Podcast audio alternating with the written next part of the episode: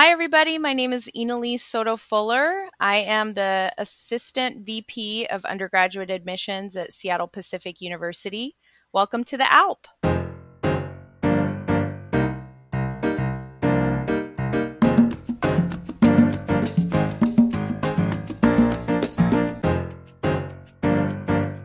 Welcome to the A L P, the Admissions Leadership Podcast, a series of one-on-one conversations with people who have been climbing the leadership mountain in college admissions. Some are nearing the summit, some are already there, but how did they get there?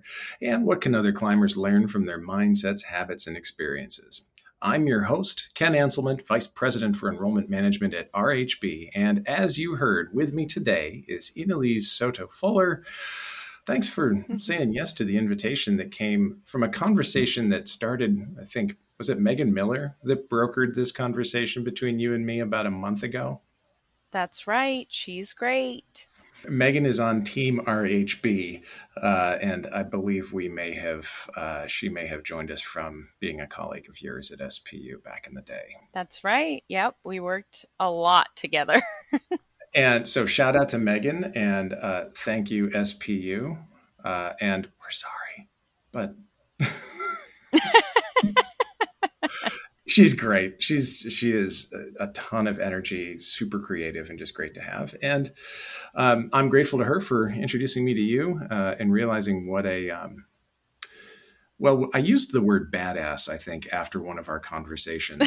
Uh, so just to really, you know, set you up. How are you? You said you you just got back from a, a bit of a trip. Yeah. So actually, I was just recruiting in Hawaii, um, and oh, that I sounds brought. Difficult. You know what? I, it, it's still work. Okay. It's still work. Um, but it was fun. This time was really special because this, this is my sixth, sixth recruiting cycle in Hawaii. So I've been recruiting there for six years.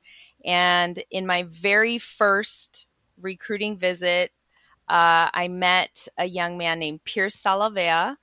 And um, he came with me on this trip because I hired him this year as our assistant director over visits and events. And oh, he nice. told me part of the hiring gig was he wanted to go back to Hawaii and help students um, and recruit in Hawaii. So I brought him along and he shadowed me on the trip. And it was amazing to see him present at his high school where I first met him. Six years ago. Oh. And so that was really special. For sure. Oh, that's, oh, yeah. Sorry, I'm just making all sorts of weird, weird sounds. But when you get to see kind of the circle of life and the and the role yeah. you have in that, oh, that's, that's wonderful. Yeah. Um, so how was the trip? And by the way, thank you for, you, you must, are you lagging a little bit, jet lagging here today? A little my... bit, yeah. This morning was tough. It was hard to go to sleep. Mm-hmm. Um, and then it was a little tough to wake up, but I'm doing okay. I'm doing okay. You know, you're taking one for the team, you know, going to Hawaii like that. Somebody has to do it. I, Somebody has to do it. Although I, w- you know, when I was in the V P role, people would always say, well, why aren't you taking those cool V P trips? And I'm like, uh, I, I, I don't know. And now I realize I totally missed out on the opportunity because yeah. Steve Zyverson, my previous boss, would always go to Hawaii. And I'm like, ah. I'll let somebody else on the team go. um, yeah, opportunity yeah. missed. So good for you for doing that. Yeah. Um, now you, how you've been at Seattle Pacific for your entire career. That's right. Yep. So let, let's. That might be a good place to start, and we may stop at some interesting places along the way. Um, yeah. But how? So you mentioned at the top you're A V P uh, for admission, but you've been there for how long now? This is my sixteenth year. Yeah.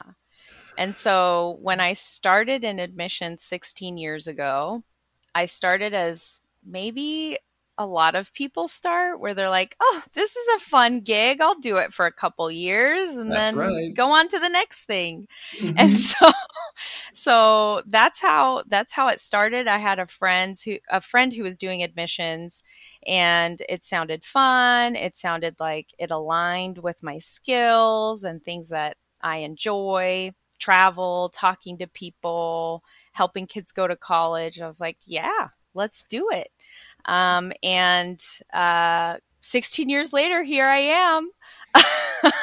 Still but, doing um, it. Yeah, still doing did, it. Did you have a, because there's that moment, right? I mean, I know we often talk about mm-hmm. three or thirty as the, you know, you'll either do it for three years or you're going to do it for thirty.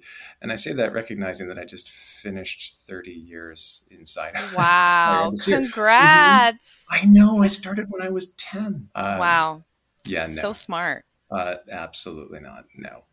Um, but when did you start getting that, that idea that, yeah, this is a, this is a career I'd like to make a run in? And yeah, well, so I started out, um, before I started in admissions, I actually worked as an AmeriCorps volunteer, oh, and I right. worked in, um, underserved community in Tacoma, Washington. Fell in love with the work I was doing there. Originally, I was pre-med on the doctor route, um, and changed my mind after doing that experience and just felt like I really needed to help kids that looked like me um, mm.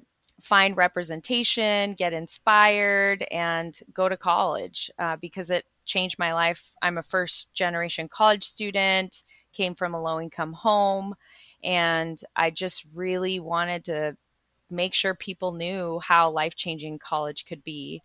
Um, and so I did that AmeriCorps program for two years, working at an after-school program and working in the high school and helping um, B I P O C students in those A P classes kind of get through, and then helping kids on their college apps. And, and that's what led to an interest in admissions. Okay. And then because of my experience, uh, when I started at S P U, I started as a multicultural outreach counselor. And uh, with that role, I would go to a lot of the high schools locally that had more higher percentages of students of color. Mm-hmm. Um, and I loved it. I just fell in love with the role. At the time, Seattle Pacific was about thirteen percent students of color. Mm-hmm. Mm-hmm. And for me, entering into that community as a staff member, it was complete culture shock um, for where from where I had been. And so I just immediately wanted to get to know the students who were on campus. I wanted to find a way to support them and then to learn how I could do my role well so that I could hopefully bring more students of color into the community at S P U. And so uh, I did that multicultural outreach role for a while and moved up the ranks in that role because I just kept bringing up ideas for how to do events and how to um, bring multicultural outreach more into the foundation of the work that we're doing and not just as an aside. Mm-hmm. And I kept advocating for more voice and authority and budget and uh, up to and the you point got where all it became, of these things? Well, it took a lot of work. Say, what's the, well, but that, I mean, it, I I make it kind of as a, a joking aside, but that's a, it's a serious question, which is, you know, how, you know, and this was a while back, you know, sixteen, yeah, twelve, sixteen years ago. Um, mm-hmm. But, you know, how, how do you win the case uh, at, in your role uh, to get greater support, get the resources you need to really build a more, you might say, legitimately focused operation when it comes to right. recruiting diverse stu- students from diverse backgrounds? Yeah, I think for me, number one, as a young professional, I just didn't understand the structures above me. And mm. I was so passionate about the gaps I was seeing that I just went went forth and conquered. So I just, I just, good, good I was you. like, who... who do I need to talk to to to make some changes, because this this isn't working for for students of color. There's no way that yeah. students of color are going to retain here, and there's no way that they're going to come to an institution if these things aren't in place. And so I started to talk to the dean of students and a bunch of leaders within the university that I probably should not have tried to access. Well, well um, why? That early why, in my why, would you, why would you say that? Why would you say um, that?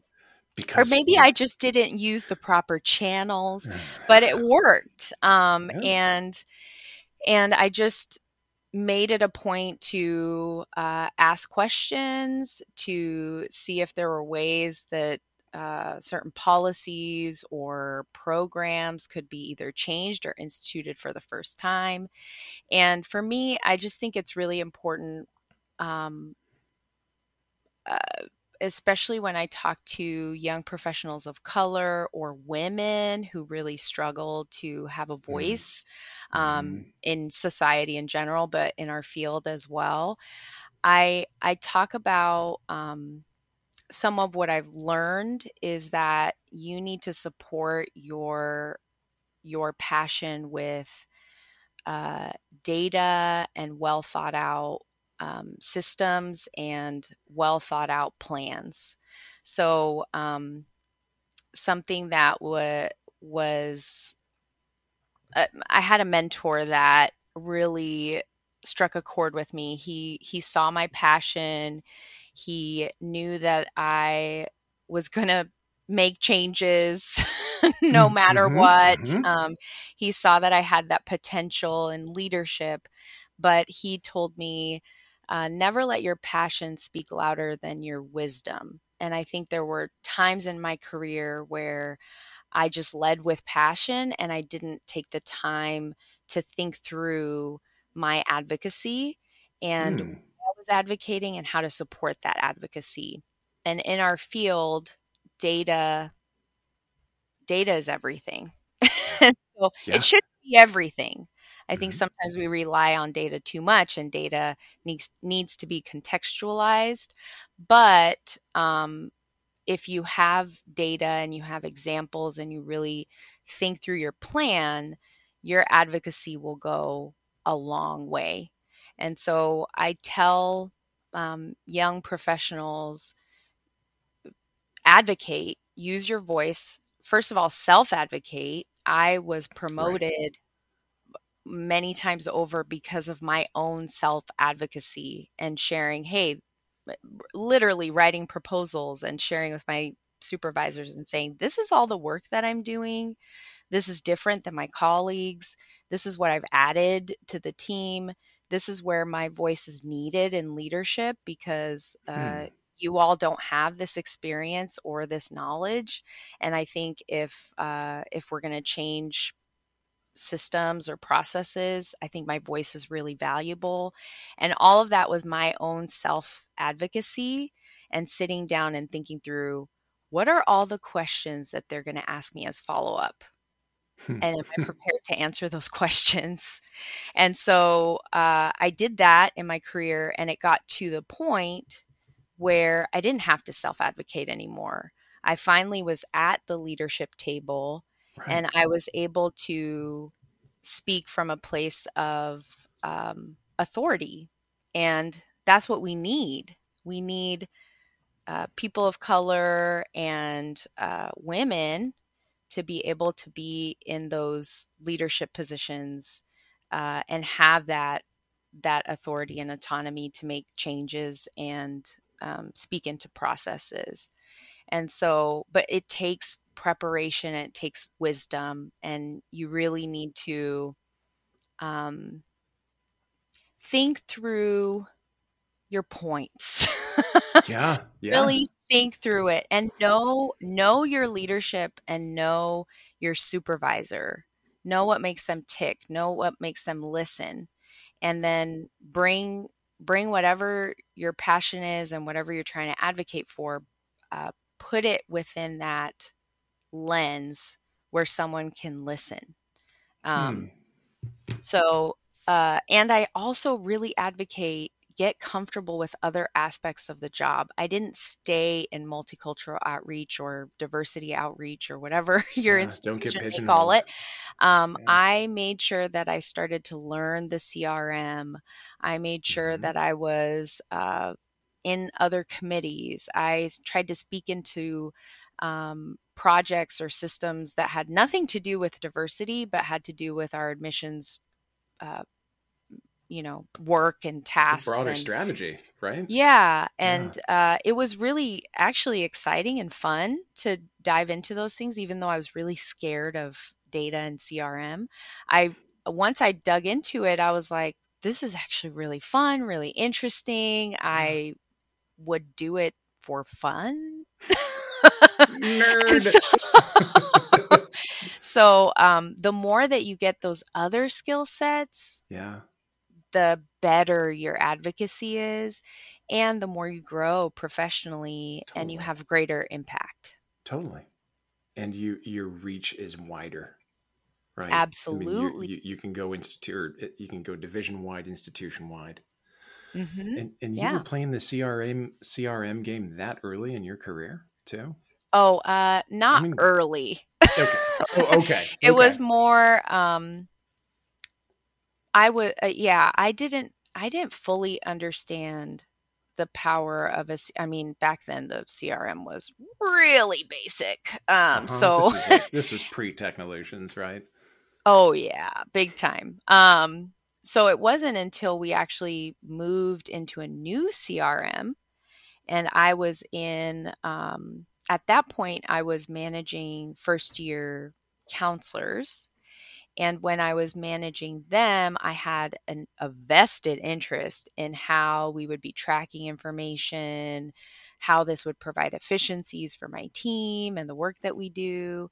And so I got really involved in the conversations around uh, that C R M and how we were okay. going to implement more than people I think expected.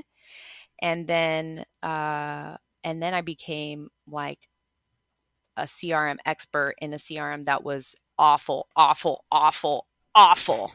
Um, I could use other skill set descriptions, yeah. but, but because it was so awful, I was in it all the time and trying to make sure that things weren't yeah, just okay. disappearing from our data and all okay. of that. And then that got me very interested in what new C R M we would, um, implement, since this one was not working. Yeah. And so we don't need to name um, names or anything like that. No, we won't we won't Mm-mm. we won't mention that awful, horrible, I don't you shouldn't even call it a C R M. Um, what is it? What could it possibly be? You know, be? if you yeah, have not, it, you know it's awful. Um that, that way. But when we started looking at uh Slate, I got really interested, and because the other system was so terrible, I was like, we better, we better make this one good. And so I got really involved into, in the selection process. And nice. Then I was involved with implementation, and I had a lot of fun with that. So, um, yeah, in the beginning, I had no idea. I had no idea how important it was. And so the earlier you can get involved and start learning, the better. Oh, for sure. For sure. I want to come back to, because it was so good, I, I want to hear it again. But the advice that you got from your mm-hmm. earlier in career mentor, and you feel free to drop his name if that was, this is the time to give shout outs. Dante Quinine. Dante was, was my dude. Dante Quinine. So, so again, it was, don't let your passion be louder than your wisdom, or to I want to hear yeah it don't let don't let your don't and I have this written on a little yeah, sheet of paper yeah. in my office. um I wrote it down the day he told me that, and I've kept that little sheet of paper in my office ever since. Um so don't let your passion speak louder than your wisdom. Okay.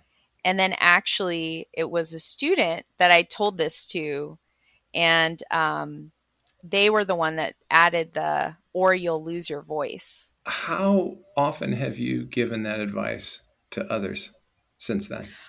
Oh, so many times. I can imagine. I've given that advice to students who are mm-hmm. fighting for change. Mm-hmm. Um, I've given that advice to my staff. Mm-hmm. Um, my sister. okay. Okay. Basically anyone I care about, when I see that kind of passion that I have, that I have had. Um, I just, yeah, I share that immediately. As soon as I, f- I feel like it's, they're headed in a direction where they need to kind of slow down, take a mm-hmm. minute, think mm-hmm. things through, and come up with a plan. Mm-hmm. I, I share that. Yeah. Well, and the other piece of it that you, what you described is something that I know sometimes folks that are really early in career don't make, don't readily make the connection, which is it's easy to find problems. It's easy to yeah. bring them to people's attention. It's another order altogether to say, and here's a way we can tackle that problem, mm-hmm. uh, where you're presenting potential solutions and doing the homework and the data. And that's, you know, that's something that's of immense value. Uh, I'm sure you see it in your own colleagues that you manage. Uh, oh, yeah.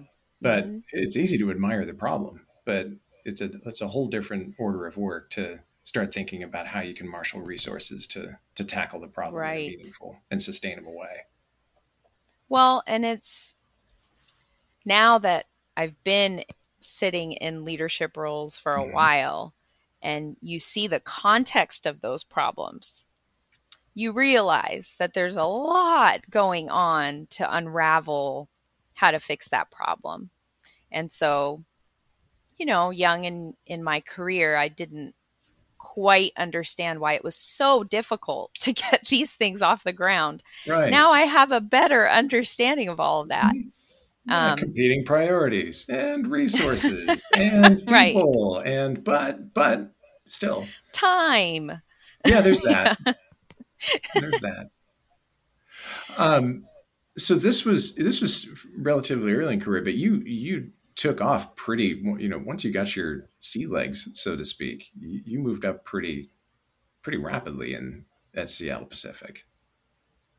Yeah. So after my first year in admissions, I was promoted into a senior counselor role. Now, to be fair, Let's pretty be much fair. everyone in the office left. It was like myself and another staff member that's another counselor that started at the same time as I did.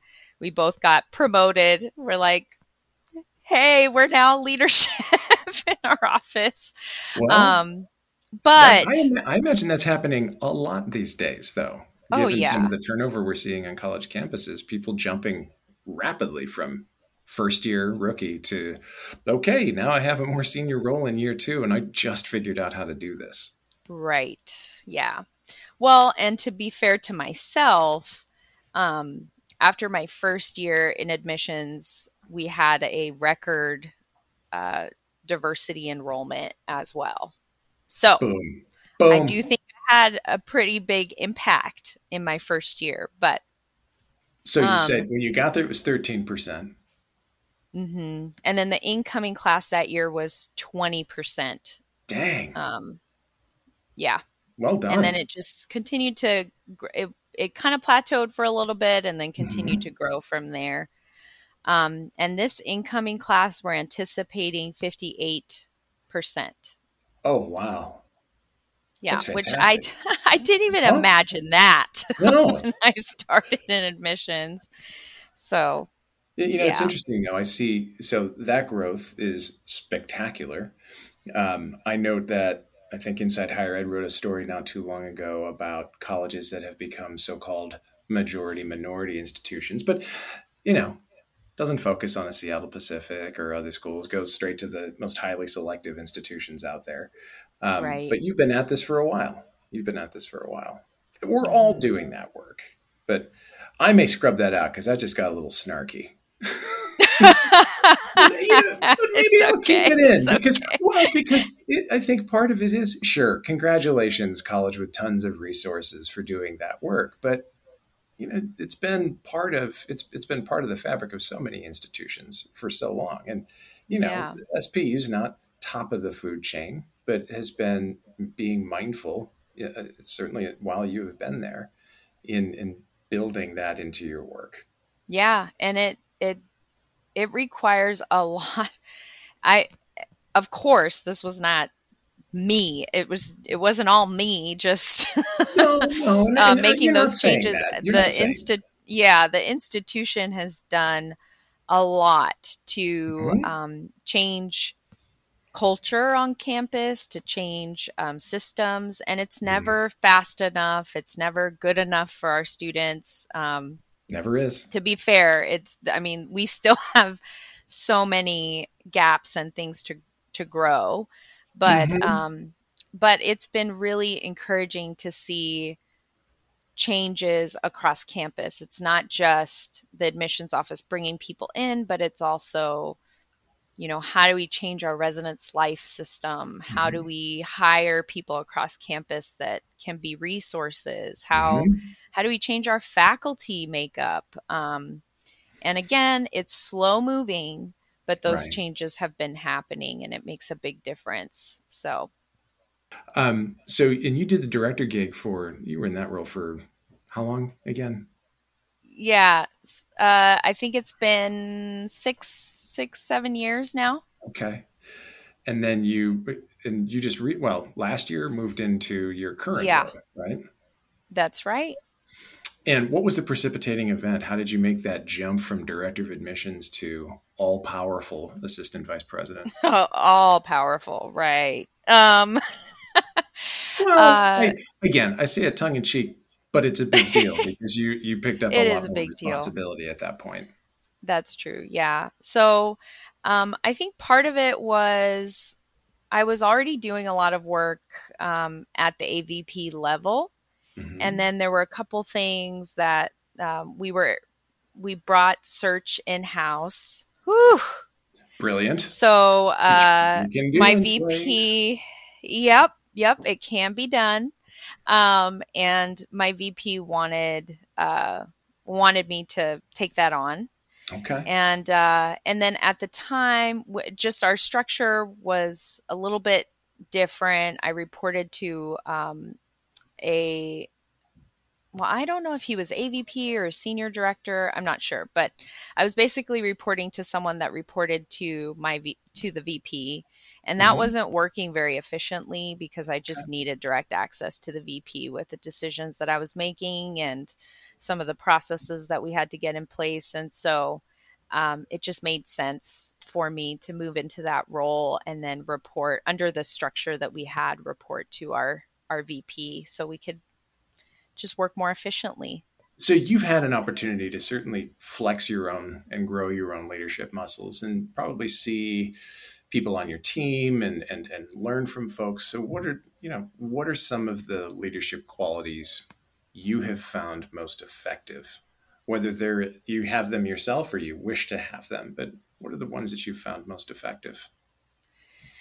Yeah, I've had to really think critically about my values as a leader over the last, especially the last three years with COVID mm-hmm. and uh, Seattle was at the heart of the Black Lives Matter. Matter movement, and there was a lot of um, uh, racial justice conversation and racial unrest. And my team is a very diverse team, and we had a lot of pain on our team. And um, and then on top of that, our university has been in the news quite a bit over the last couple of years. So I've heard, and it's yeah, and it's been really challenging. Understatement yeah, of the year, yeah. really challenging. And so it's been really important to me to think about what are my values as a leader? How do I communicate that with my team and make that um,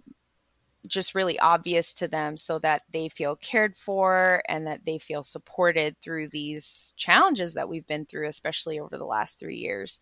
So for me, authenticity, direct and open communication, and a genuine care for employees as humans mm. beyond just their jobs, mm-hmm. that is critical. And um, I have to thank uh, our V P just left about a month ago, Nate Moutet. He's at a, another, somewhere else. I'll just leave no, it at that. Okay. And and I learned a lot about empathy from him and um, he was, I went through some different bouts of sickness, and mm. he was just so caring. He put, he really put my health as the number one priority during those seasons.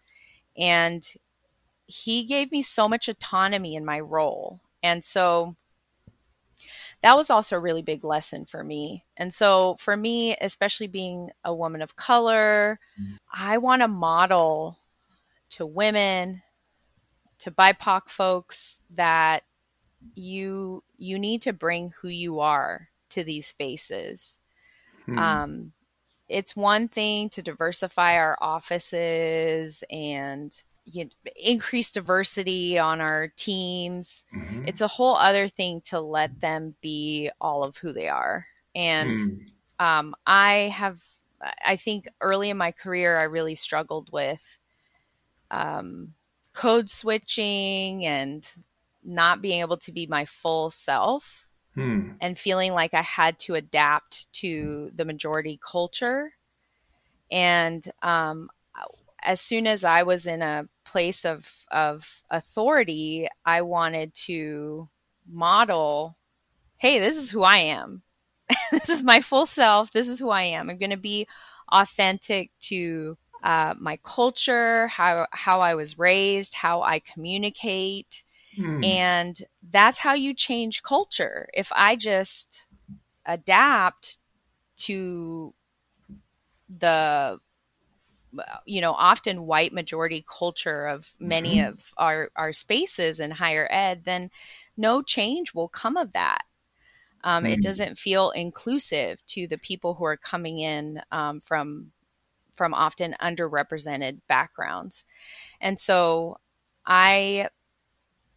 Yeah, I just, I really make that known to my team, even for new employees. They meet with me pretty early on when they come in, and I just talk about, you know, I want open communication. I want direct communications. I know some people struggle with direct communication. We'll teach you how to do it. Mm. If you're not there okay. yet, okay. you'll learn it. It'll be okay. Um, and uh, and I want you to bring all of who you are. Your quirks, your fandoms, the way you feel comfortable communicating. I want to bring, I want you to bring all of who you are to that space, because we need that. Yeah. Um, and so, yeah, I think those are values that are really important. And especially when times are tough mm-hmm. and uh, you're in the news and people mm-hmm. are asking you hard questions. Yeah. And you're wondering about how do I communicate this and also keep my values? And um, uh, you're walking into the question I wanted to ask, which is how do you how do you straddle that as someone who is talking about bringing your whole self and being authentic and trying to model that for your team when the environment you're in is in the news for maybe not. I wouldn't even say maybe. Your environment is in the news for having a view that seems different from that. Yeah, I think for me, it's just been really important to um, to tell my team that they are tasked with being truthful and honest um, okay. about the experience at at the institution, and mm-hmm. so. Mm-hmm. That means telling the whole story. And I tell them this for anything, anything that has to do with the university. You're not making stuff up. You're not, you know, not there's always a not. nice way yeah. to say things. But, right. but um, I, I, this was also something um, you had to be clear about when you talk to families um, of color. I mean, we have a lot of parents that will come to us and say, is this a safe space for my Black student? Well, you have to be honest, because you don't want that student to come to the institution and then find out, hey, I didn't know I was going to experience this. So yeah. Yeah. you talk about the good and you talk about the hard stuff too. And so as we're navigating these challenges, um, first of all, you know, the media is telling a story, and so you should do your homework and and and read the stories, um, but make sure that you're sharing uh, the truth of of every angle of what's happening at the institution. Yeah. Um, so if a family comes and asks a very specific question, answer that question truthfully. It's your job to do that, and you need to do your job with integrity. And so um, I think my team has really appreciated that um, I tell them to do that. Yeah. And yeah. they feel like they can do their job um, telling wonderful stories about this institution, about our amazing students, about our incredible faculty and our staff who support our students every single day. Mm-hmm. And then also mm-hmm. the challenges that we're experiencing as well. And yeah. I think families really appreciate that too. They'll see through it if you don't. Right? Absolutely. Especially Gen Z. For you sure. You can't get anything past Gen Z. No, no. No, but but thanks for going there. I mean, you know, I'm sure at the beginning of you introduced yourself, people were like, okay, so when are we going to hear about what's going on there? Yeah. Um, and, and, and, and But this isn't about that. This isn't about the place. This is about you and, and about your your journey and how you navigate that. But I but I think it would be it would be a mistake not to address how one leads in an environment like the one you're in right now. And and I and I appreciate what you're saying about truth and integrity and focusing on the faculty and the staff who are doing the hard work that they've always been doing, and the students that choose to say yes to your institution, but also recognizing that the conditions in which you're doing that work are exceptionally challenging, and, yeah. and trying to motivate your team to, to stay, to have to work harder maybe than some other uh, admissions folks do because of what's in the news about, about S P U. Um, so I, I commend you for having to, for having to lead with that, but also recognizing the, the things that you, you know, to, to, do it with integrity and authenticity. Yeah. I, I well, want to come back to the, oh, go ahead. Go ahead. I was just going to say one more thing too, is that Please. we have a lot of fun together. So okay. I recognize that. Also. Well, it's just been so stressful, so stressful. Yeah. And yeah. morale can be a real challenge. Mm-hmm. Um, and so we take time to have fun. Um, we have a fun committee that comes up with ideas for things for us to do as a team together. But we can will. Sh- can you share some of your good ones? Because people are always looking for ideas. Um, well, we play. I don't know if this is very unique, but Doesn't we matter. play games. We play okay. games. So I got introduced to Quirkle. Oh, Quirkle yes. is fun. It's fantastic. I only get to play with the team every now and again, okay. but when I do. It, it's a lot of fun, and I, I haven't figured out how to how to, I haven't figured out the strategy yet. So I, I have some improvement. Interesting callback. But... Megan Megan Miller was the person that introduced me to Quirkle. Really? Um, oh yeah, my goodness, but... that's funny. Um, and then I do this thing. It's been a tradition that I started a while ago, where when we have events. Um, there's a portion of our event where everybody goes on a campus tour. And so okay. usually people pop onto their computer and do, you know, emails, whatever. And I just started to implement karaoke during that break.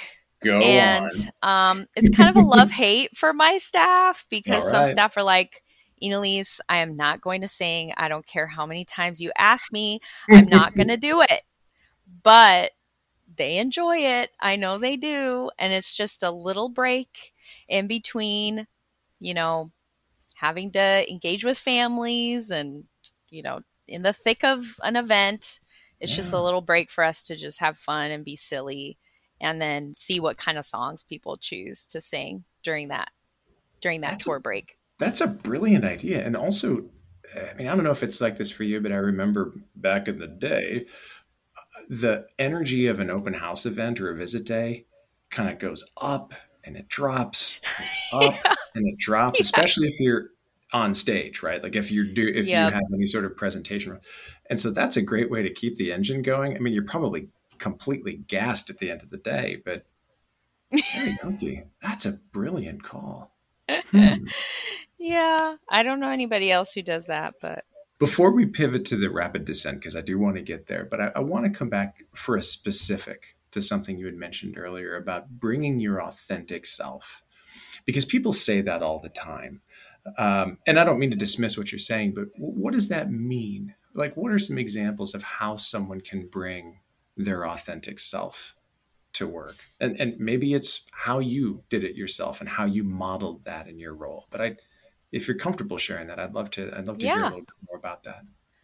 Yeah. Well, um, part of it is that direct communication piece. Yeah.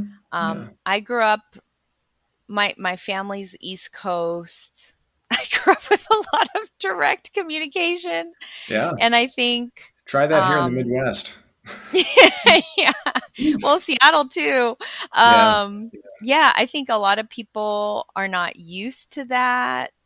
Um, women are not really encouraged to be that way.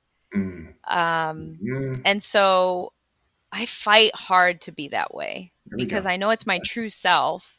Okay. And so I just make sure that I am direct in what I say. Um, I give direct feedback. Now I'm kind, mm-hmm. and I'm also aware of, you know, how how each staff member will receive information. So I, I mm-hmm. adapt a little bit to make sure that someone's not, you know, crying because I gave them some feedback sure, sure. that was a little, you know, whatever. But um, I I just, I make that known and I explain what that looks like to my staff so that when I do provide mm-hmm. direct communication, they're not, they're not taken aback or they don't think they did something wrong. Yeah, or they um, don't take it personally. It's, right. They don't take it personally. Or at least they shouldn't. So, yeah. Right. So, but I, I do that because I want to model, you can be a woman and you can be direct. It doesn't mean you're a, you know what? And it doesn't mean that yeah. you're mean or rude in any way. Right. Um, it means that you care. Uh, for me, being direct means that I really care about the person that I'm talking to. And I want them to know what I honestly think. And I'm letting them know that so that they can be their best self. Um, Love that. Thank you. Yeah. And I'm That's letting helpful. them into something like very mm-hmm. personal too, because it takes vulnerability to be direct as well. Yeah. Um, mm-hmm. I also, you know, I bring, I'm a nineties baby. I love nineties R and B. I also love salsa music. I start okay. all my Monday morning meetings with music because I love music. Okay. Uh, so I bring that in. Answer. I'm looking forward to question number one in the rapid descent then for sure. Yeah. Yeah. I, it was hard to pick a song. Okay. Um, but if you did have um, a go-to, what's it? So you, you said Monday mornings. You had a Monday yep. morning meeting this week, right? Yep. Oh, no, I didn't because I was okay. traveling. So you were in Hawaii. It would have been Sorry. like five a.m. last Your last meeting, what was, do you remember what you played? Yes, I do because yeah. uh, it had nothing to do with nineties R and B or anything like that. But the new Game of Thrones came out. House of the Dragon? I don't know what House you're talking about. Dragon, House of the Dragon. House of the Dragon. That little show, I don't know, yeah. that maybe all of us have been waiting for. And mm-hmm. so uh, I played the the theme song okay. for that. Ooh, nice. But Get that had nothing on. to do with that. But yep, okay. I'm a okay. big Game of Thrones person. Um, okay. But even that, like I, I also, and this is really embarrassing to share, but. Bring it. Brene Brown says you need to be a vulnerable leader, right? Um, so well, you also said something about you, you touched on clear is kind or something. Cl- you are kind, and in that there is some clarity. So yeah, I was like, oh, this, we got some, we got some Brene Brown in here. This is good. This is good. Uh, it's not. Um, why is it cheesy? Why? What's wrong with? What's wrong? No, with no, that? no. This is the cheesy part. Oh, is Br- that okay, I'm right. also, I'm also a huge Disney person. Like, yeah, like really, really big fan of Disney. And so okay. my whole team makes fun of me.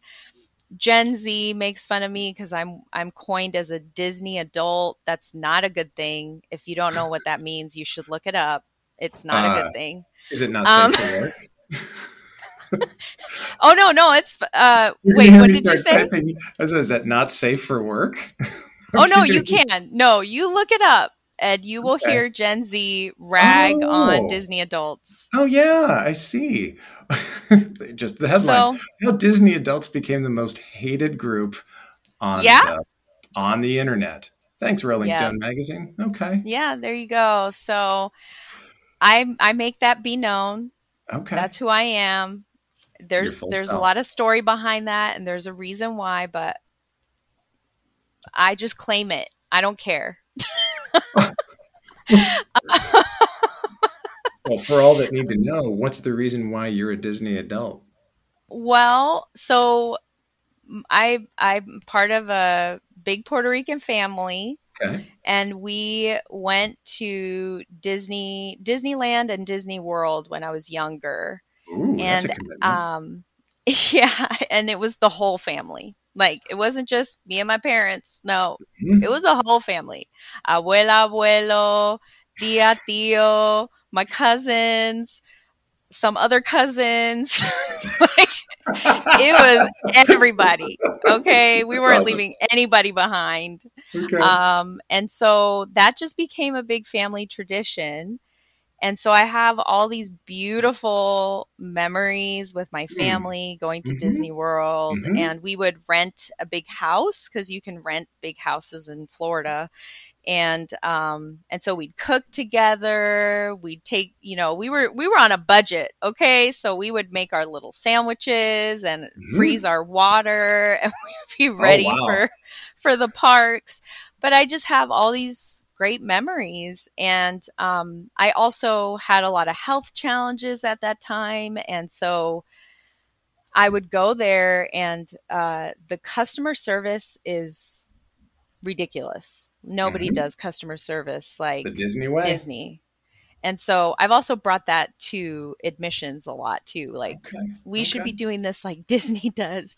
Um, but because of that, Uh, I just always felt like that was an escape, an mm. escape from challenging times, health challenges. I always yeah. felt like treated so well when we would go there. And so, yeah, you know, having a big girl job and stress and mm-hmm.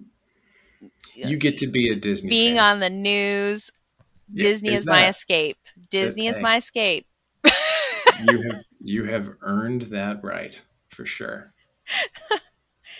But yeah, so uh, and I use, you know, when when I'm with my staff, I'll use slang, and I'll, uh, you know, I just I just try to be bring my whole self, bring my family. I have a pup. I'll bring him by every once in a while to just help people de-stress. And I need to know what kind of pup. So he's he's a mix. He's a Lhasa Apso Pomeranian mix. Oh, so he's like a twenty-two pound fluffy, fluffy little guy. Yeah, yeah. um, yeah. He was. He's he's been great. And his name? I mean, you might as well shout him out. Oso. Oso. Oso. Bear. It means little. Yeah, means bear. Okay. Yeah. Ironically named. Yeah. Well, when he was when he was a puppy, he looked like a teddy bear. I mean, he didn't oh, look okay. real. Okay. And so that was part of it. And I told my husband, my husband's um, he's African American, and uh, I speak Spanish fluently, and that's that's another really important thing about my identity. And so yeah. I told him, I was like, the dog will have a Spanish name. So I hope you're okay with that, because the dog will have a Spanish name. It works. So. Yeah. Oh, wow. Thank you though for this is, thank you for giving that much texture to the authenticity piece, because I think, again, part of the reason that I do this show is to have people kind of walk out on stage as a model for them to look at and consider things that they want to adopt in their own work and their own practice. Um, and so hearing th- what makes you, what you bring to your role is wonderful. And I'm thank and thank you for doing that. That's also it's fun. I, yeah. learned a lot. I learned even more about you. Um, and we'll have to talk Disney soon. Um, but we won't. Okay. Put it, are yeah. Are you a Disney doll adult on the low? I, I don't know about that. I, I'm. Uh, I don't want to say anything else for fear of putting myself in a position that might be difficult to um, defend. Got it. Um, Got other it. than to say, yeah, it's it's it's an important part of uh, it's an important part of my history too. Um, yes. But this is a show about you, and essential to this show, of course, is uh, the rapid descent. And uh, we hinted at it before with the musical choice, but you know how this goes, and folks who have listened to this know that it is uh, eight quick questions looking for eight quick answers. Great. And so, Enalee, are you ready for question number one? I'm ready. Let's do it. What's your walkout song? I couldn't pick one, so I picked Roar by Katy Perry. Okay. And then Vivir la Vida by Mark Anthony. Oh, callback to the nineties. Song. Yeah.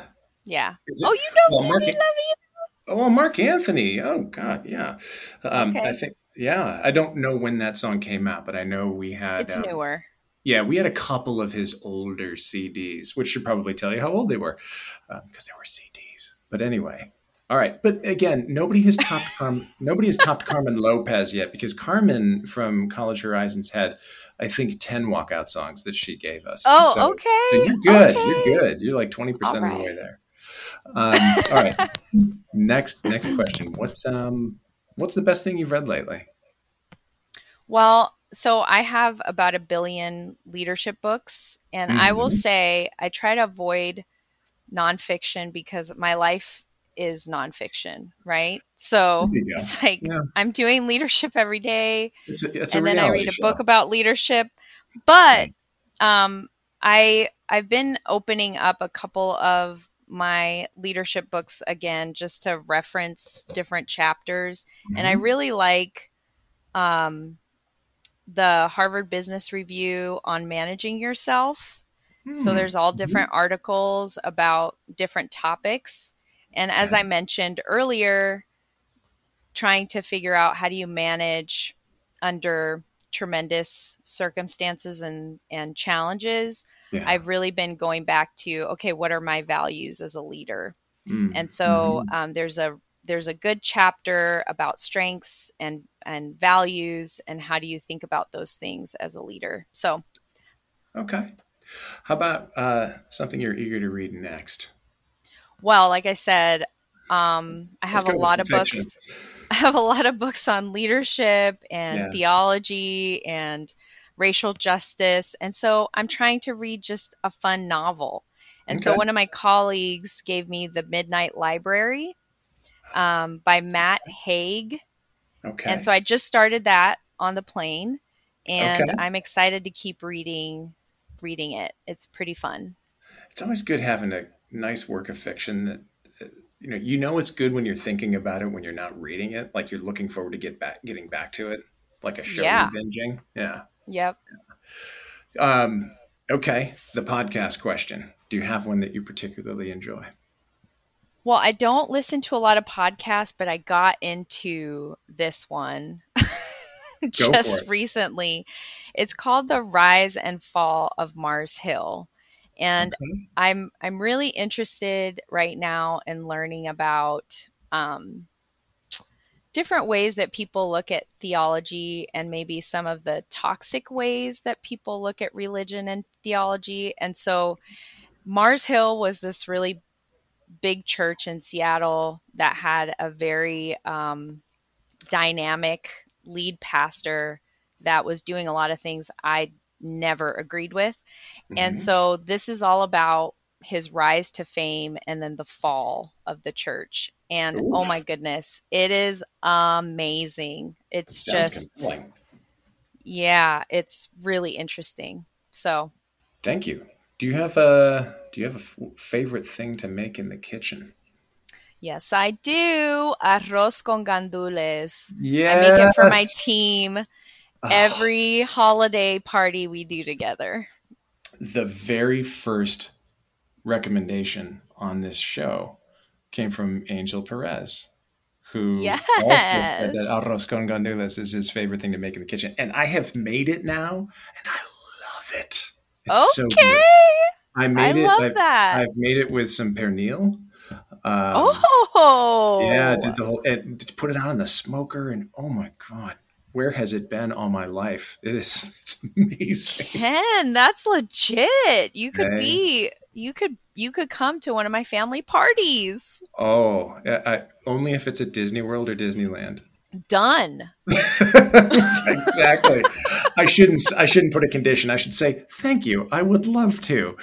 Um, oh, so, yeah. Speaking of which, I gotta make some. If you have a recipe, do you have a recipe like a winning recipe? I, you, uh, okay, I'll be really honest. Yeah. So I watched. I watched my mom make it, my aunt yeah. make it, and my grandma yeah. make it. Yeah. And then I also just read the back of the Goya um gandules yes. uh uh-huh. can, which mm-hmm. was pretty accurate. Okay. And so I've combined all those different uh recipes to create my own.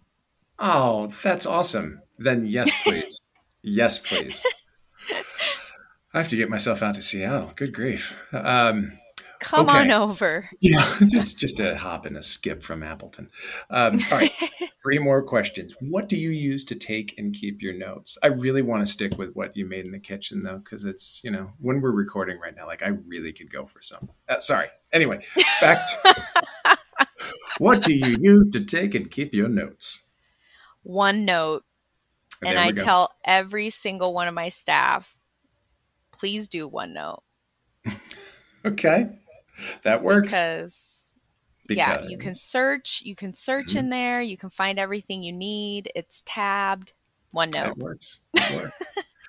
um, I'm trying not to, like, as soon as you said OneNote, like Drake got queued up in my head. I don't know why. Okay. I, I it's like, I can, but I'm rewriting the lyrics from One Dance. Uh, so whatever, it's, it, it, you're catching me at a strange time here. Anyways. I love right. it, Ken. What's a memorable bit of advice you've received? And I think you maybe already shared it with us, but. I did. So reading. yeah, Dante Quinine, mm-hmm. shout out. Don't let your passion speak louder than your wisdom. Boom. Or you'll lose your voice. Double boom. Yeah. Last question. Presuming you have a bucket list, name an item on your list that you haven't yet checked off. Well, um, I need to create a bucket list. That's the first yeah. thing. Well, there you um, go. Create a bucket list. No, but I have not done international travel. Mm. So I've I've been to Puerto Rico and, you know, You're not Canada. Canada. Canada doesn't. No, I've done Canada. That doesn't okay. count. Doesn't count. Okay. Um, but I mean, that's like a four-hour drive. It just you're, it's not. It's like, not the same. You're talking about get on a plane and have a sincere journey right. to an international plane. Okay. Right, Anyone right, in particular? Right. Um, I really want to go to Europe. Mm. I know that sounds so cliche, but mm, no. No. You know, a trip to Paris, like that just sounds so nice. It is. Embrace that. If my parents stop going to Disney World, then maybe I can take an international trip. I love it. Okay. Perfect. Perfect. Enalee, thank you. This has been this has been a blast. This has been a lot of fun. Um, I appreciate you coming on. Thank and- you. This is such an honor. Oh. And really fun. Well, um, and again, thanks to Megan for, for the introduction. Um, but uh, I will close by saying, in the meantime, uh, Enalee, may all your big dreams come true, at least the good ones. And to you, dear listener, thanks for listening. Be well and do well.